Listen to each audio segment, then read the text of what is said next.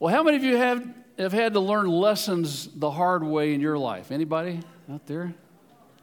I'm pleased to see those hands this morning. I didn't, I didn't have to coax that out of you at all. Well, when we, as we've been going through the Gospel of Mark, you've already seen this, and we're going to see it vividly today.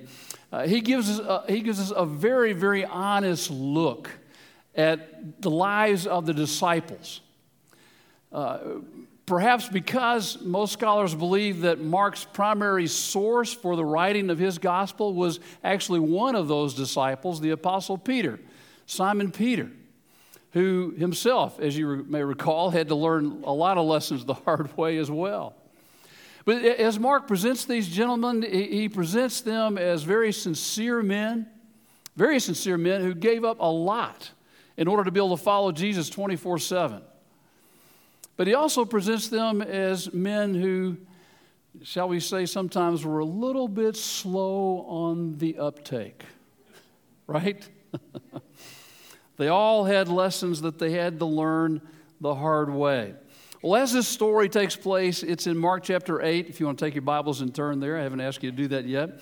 Uh, the disciples are still in the region where they were last week, if you're here with us last week, in what's called the Decapolis. The Decapolis was a region that was primarily populated by Gentiles, not Jews, but by Gentiles. The news about Jesus Christ had traveled extensively throughout many areas across that region, including the region where the Gentiles were. They were just as fascinated with him as the Jews were. So, Mark chapter 8, beginning in verse 1. During those days, another large crowd gathered. Since they had nothing to eat, Jesus called his disciples to him and said, I have compassion for these people they have already been with me for three days and have nothing to eat. If I send them home hungry, they will collapse on the way, because some of them have come a long distance. His disciples answered, But where in this remote place can anyone get enough bread to feed them? How many loaves do you have? Jesus asked. Seven, they replied. He told the crowd to sit down on the ground. And when he had given, excuse me, when he had taken the seven loaves and given thanks, he broke them and gave them to his disciples to distribute to the people. And they did so. They had a few small fish as well. He gave thanks for them and, t- and also told the disciples to distribute them. The people ate and were satisfied. Afterward, the disciples picked up seven basketfuls of broken pieces that were left over about 4,000 were present. Now, uh, this story, if you were with us back when we looked at Mark chapter 6, this story is obviously very, very similar to the miracle that we studied at that time, known as the, the feeding of the 5,000, this being the feeding of the 4,000. Now, regardless of what some people try to say about this story, that this is not just a retelling of that story back in Mark chapter 6. There are distinct differences distinct differences. This miracle has a particular purpose that Jesus is trying to make in terms of, of the nature of his messiahship. That feeding of the 5,000 that took place in Mark chapter 6 took place in a Jewish region of the country, almost completely Jewish region of the country. This one takes place in a Gentile populated area. Jesus is making a, an enormous statement here about the nature of his messiahship, saying that he has come not just for the Jew, but he has also come for the Gentile. A Gentile being anyone who was not a Jew. He has come to save everyone, not just Israel, but the Gentiles as well. This miracle is distinct, but it is also similar to the other one in that Jesus is continuing to try to train his disciples. He's trying to teach, as the master teacher, he is trying to prepare them for that day when they themselves will be charged with the, with the, the mission of taking the good news of Jesus Christ to the entire world. This is one of the big reasons, big reasons, why the Lord Jesus in both miracles gets the disciples, we just read in this one, gets the disciples involved in the process, gets the disciples involved in the feeding of the people. This is important for all of us to think about for a moment because all of us should have what Dr. N.T. Wright refers to as a disciplined rhythm to our Christian life.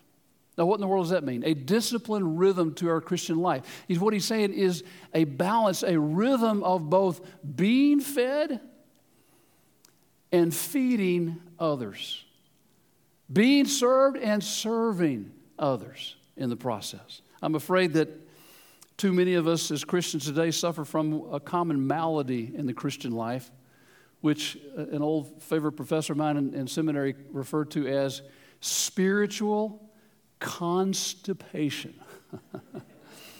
lovely thought, right? Which is where your spiritual intake far exceeds your spiritual output. Where you are being fed a whole lot more than you are feeding others. Your, your, your feeding exceeds your feeding of others. Jesus always, Jesus always invites us to spiritual output.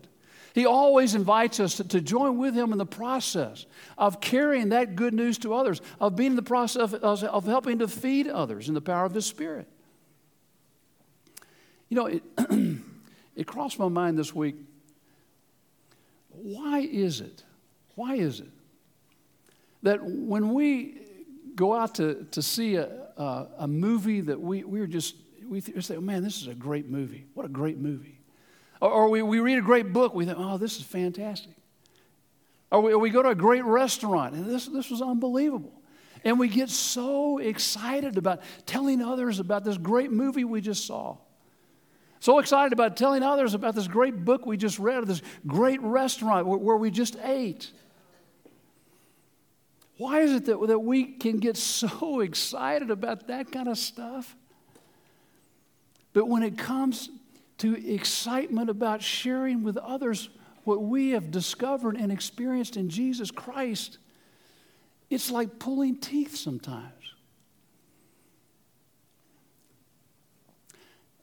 Please understand that one of the purposes of having a, a, day like a friend and family day coming up here in just a couple of weeks is that we might be renewed in terms of, of our not just our responsibility to share Christ with others, but renewed also in terms of, of our excitement about sharing Christ with others. Think about what He has done in and through your life. Think about the blessings that you have experienced in Him. Is that not something that you can get excited about? If I take a look at this graph on the screen, what we call again the concentric circles of influence, it's also there in, in your bulletin. As you continue to pray through, and I hope you've begun to do that, as you continue to pray through this, those, those immediate family members in your circles, in your life who need Christ, those relatives who need Christ, those close friends of yours that need Christ, people you know now, maybe friend, close friends, you, or friends that you used to know, neighbors, business associates, acquaintances. And you know, the kind of people that I would put in that category of acquaintances would be like um, you, you, know, your, your fellow parents at the PTA, uh, your fellow parents that are standing around watching your, your kids play games, uh, your, your golfing buddies, you know, whatever the case might be, but acquaintances. And then those simply those person X's. Those are those people that, you know, God has a divine appointment arranged where He brings you together, He brings you across one another's path for the purpose of, of influencing their life for Christ.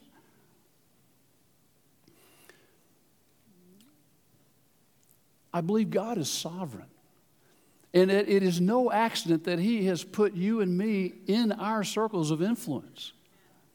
And I don't think the purpose for that is so that we can go out and tell everybody what a great movie we just saw, right? It's for the purpose of influencing others for Christ. It's for the purpose of making an impact for Christ. Friends, God can use you to do that with something just as simple as an invite to Friend Day. Who knows what he might do on that day? Or he may just simply use that day as, as another link in the chain of events and conversations that take place in that person's life that eventually does lead them to Christ. But that can be one of them, or that could be the very day. Well, back to Mark chapter 8. Jesus wants the disciples involved in feeding the people, but obviously, again, as we read a moment ago, they question Jesus. Verse 4 Where in this remote place can anyone get enough bread to feed them? How did Jesus respond? Verse 5 How many loaves do you have? Jesus asked. Seven, they replied. and oh my, look at what Jesus did with those seven loaves. Verse 6 when he had taken the seven loaves, and, and remember, we, we, we, I don't expect you to remember this, but we, we talked about this in the feeding of the 5,000. The, the, loaves that Mark is talking about here is, is not like Wonder Bread or, or, or Pepperidge Farm. I mean, the, these are more like the size of granola bars, okay? About the size of granola bars. When he had taken the seven loaves and given thanks, he broke them and gave them to the disciples to distribute to the people, and they did so. They had a few small fish as well. He gave thanks for them also and, and told the disciples to distribute them. The people ate and were satisfied. They were full, in other words, they were filled up. and afterward, the disciples picked up seven basketfuls of broken pieces that were left over. There's a, a, lesson here that Jesus is trying to teach his disciples that will serve them well for the rest of their lives. And that lesson is this that if they will look to Jesus to resource whatever it is they feel like He is calling them to do, that He will take care of it, that He will be sufficient to meet the need. He is not going to call us to something that He will not resource. But as we all tend to do, the disciples immediately focus instead on what, what? On what they don't have. I know I've sure done that. Lord, I, you know, I, am just, I'm just not that, I'm just not smart enough, God. Lord, I, I'm not, I'm just not gifted enough. Lord, I, there's just not enough money. Lord, there, there, there's, there's not enough volunteers. Lord, I, I just, I'm not creative enough. I, I, Lord, I, I can't do that. Well, when we give those kinds of excuses, we are presenting a, a huge false assumption, right? And what is that? we are saying that I, I, or I'm saying that I am assuming that God is going to be limited by what I think I can do and not what He can do. But Jesus vividly reminds us here that our capacity and our resources may be limited, but God is not. Friends, if Jesus invites you to join him in his work, then again, providing the needed resources is something that he will take care of. And wow, did Jesus ever provide the resources in this story? Again, not only is this crowd of 4,000 fed, but uh, until, until the point that they were full, but the disciples collected seven baskets of leftovers. The word Mark uses for baskets there is more like a, a, a, a picture of a big clothes hamper, you know, the size big enough for a man to fit into. Seven hampers of leftovers. well, next, Mark tells us, beginning in verse 9. Well, after he had sent them away, he got into the boat with his disciples and went to the region of Dalmanutha. The Pharisees came and began to question Jesus. To test him, they asked him for a sign from heaven. He sighed deeply and said, Why does this generation ask for a sign? Truly, I tell you, no sign will be given to it. Now, again, remember from last week that Jewish religious leaders are quickly ramping up the pressure on Christ. And at, this juncture in his ministry, again, uh, no, by the way, nobody knows for sure exactly where this Dalmanutha was. Uh, most scholars believe that it was in the area of, of a town called, uh, an ancient town called Migdal or Migdala, uh, which was the hometown of Mary Magdalene. Those of you that have been to the Holy Land have, have been there, have been to, to this place. This was, so they think Dalmanutha was a port in that airport town, a port in that area. So here Jesus is back on predominantly Jewish ground, the Jewish side of the lake. And immediately, again, hostility ramping up. Immediately, the Pharisees confront him there, and Mark tells us they test Jesus by asking for a sign. asking for a sign. I, I mean, you read that, and at first glance, you think, really? you know, what have you guys been thinking about? What have you guys been seeing? These guys kind of remind you of the man who was. Uh, caught in a flood, went up to the roof of his house, And he began to pray and he asked God, he said, God, please rescue me from this flood. A few minutes later, a, a neighbor comes by in a canoe and says, Hop in and I'll, I, can, I can take you to safety. And the guy says, No, no, no, I, have asked God and he's going to come and save me. A few minutes later, a, a motorboat comes by, police in the motorboat come by, and they say, Hop in, we'll take you to safety. The man says, No, no, no, I've asked God to save me and he's going to come save me. Few minutes after that, a National Guard helicopter comes hovering over and drops a safety harness, and they loudspeaker tell him to climb in the harness, and they'll, t- they'll fly him to safety. He says, "No, no, no! I've asked God to save me." Well, sure enough, the flood waters rise. The man dies, and he asks God. He says, "God, what happened?" He said, "I thought I asked you to save me." God said, "Yes, you did," and I sent a canoe, a boat, and a helicopter. What more were you expecting? We want to say to these Pharisees Jesus has cast out demons, He has healed leprosy, He has cured the lame, He has opened the ears and mouth of the deaf and the mute. He has healed thousands of others with all kinds of illness and diseases. He has calmed the storm. He's raised the dead. He's fed over 9,000 people from just 12 loaves of bread and a few fish. What more do you expect? Well, let me tell you what they were expecting. Because this is key to understanding this exchange that Jesus has with the Pharisees as well as what is going to follow with the disciples. What the Pharisees want is for Jesus to show them a sign that fits with their idea of what God's kingdom should be. Their idea. They want Jesus to give them a sign that fits with their idea of who the Messiah is, who the Messiah will be, and what the Messiah will do. In other words, they are wanting an apocalyptic kind of a sign where Jesus shows them that his intention is to deliver Israel from all of its enemies, and not just deliverance, but to utterly destroy Israel's enemies.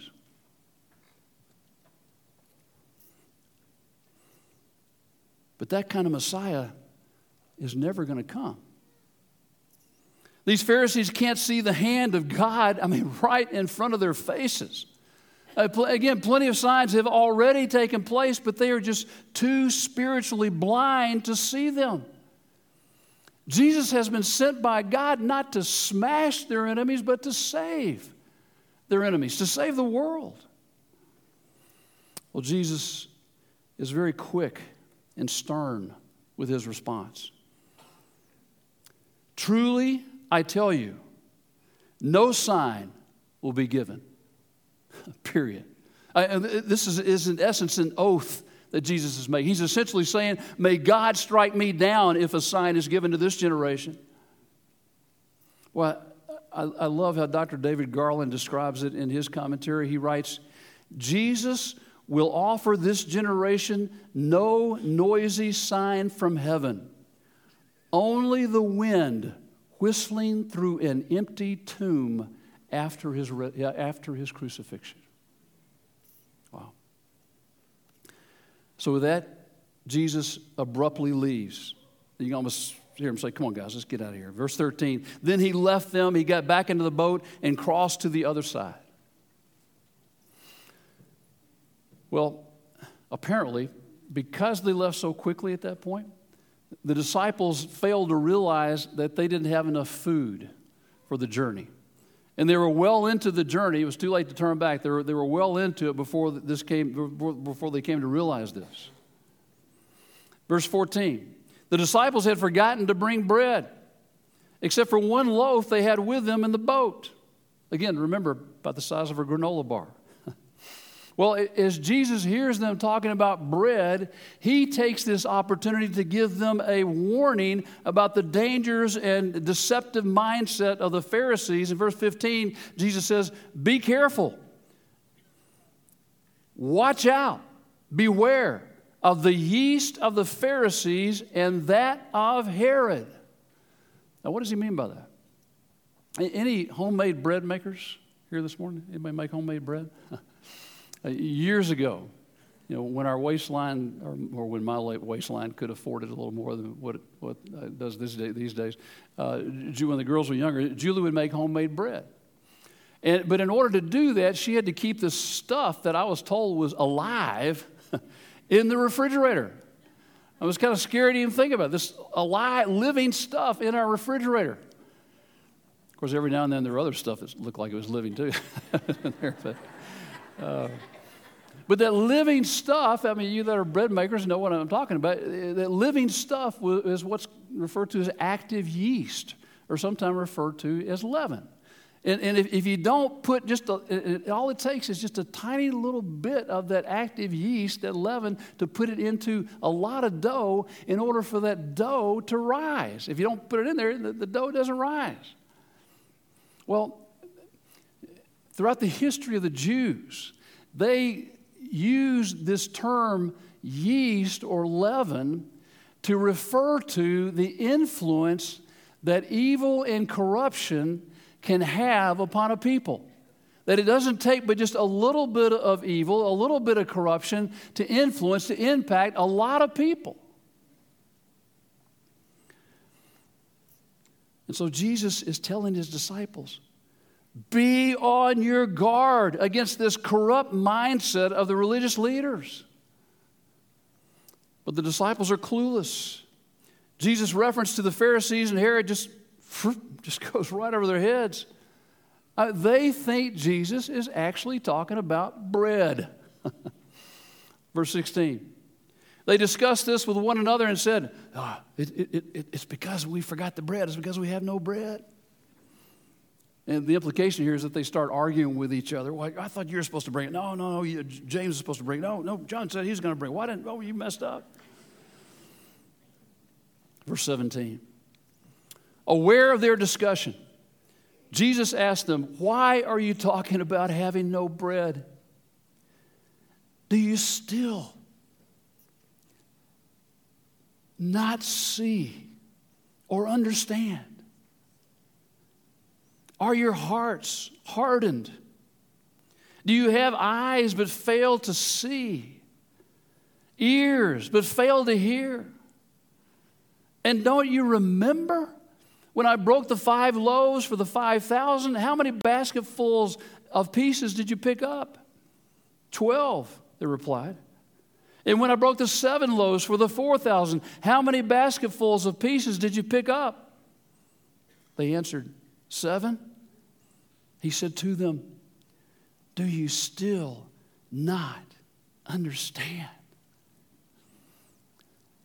As we said earlier, the disciples are very slow on the uptake here.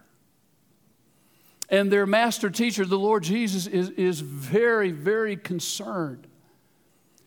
You see, the hostility is increasing. Jesus knows that the cross is right there on the horizon. Their final exam is rapidly approaching. He is trying to get them ready. The disciples must beware that they cannot be influenced in any way whatsoever by any of this false mindset of, of the Pharisees or Herod, any of this false mindset that would question the accuracy of Jesus' mission in this world, that would, that would say to people, you know, if he was the true Messiah, he would deliver the Israelites, he would kill all Israel's enemies.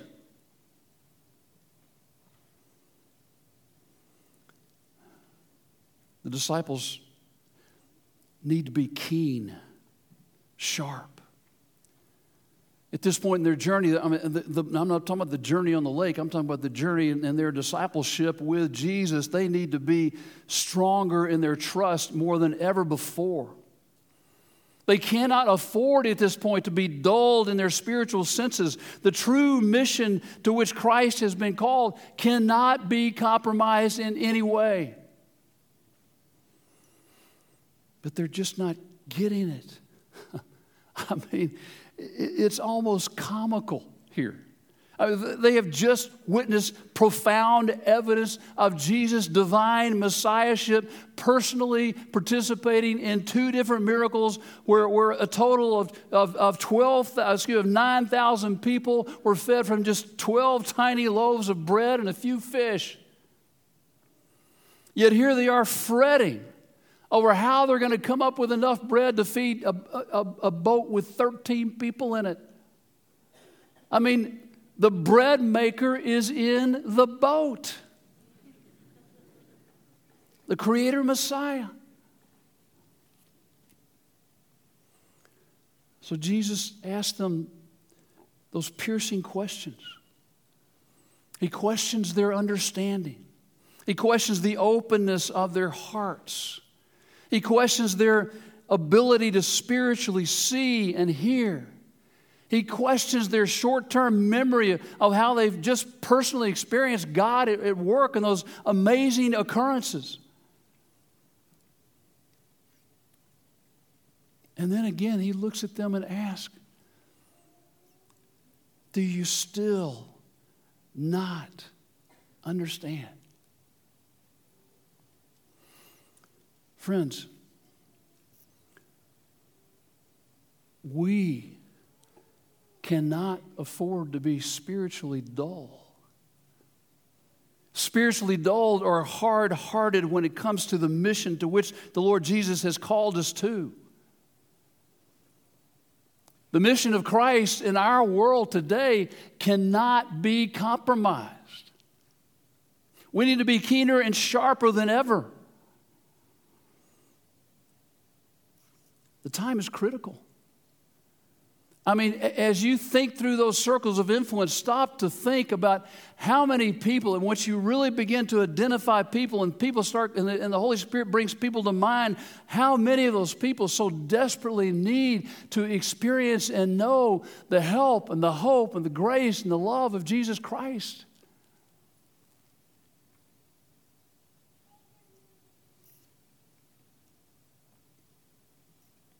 And if you are not the one to bring them, to introduce them. Yes, you see, I, am I'm, I'm afraid that we, we are, just like the disciples, are, are so consumed on a, on, a, on, a, on, a, on a daily basis with those daily bread kinds of things that it becomes so easy for us to neglect introducing people to the bread of life.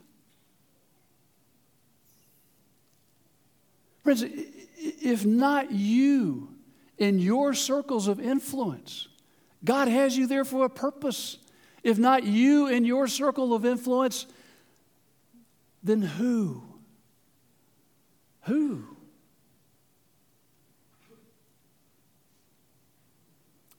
Let's pray.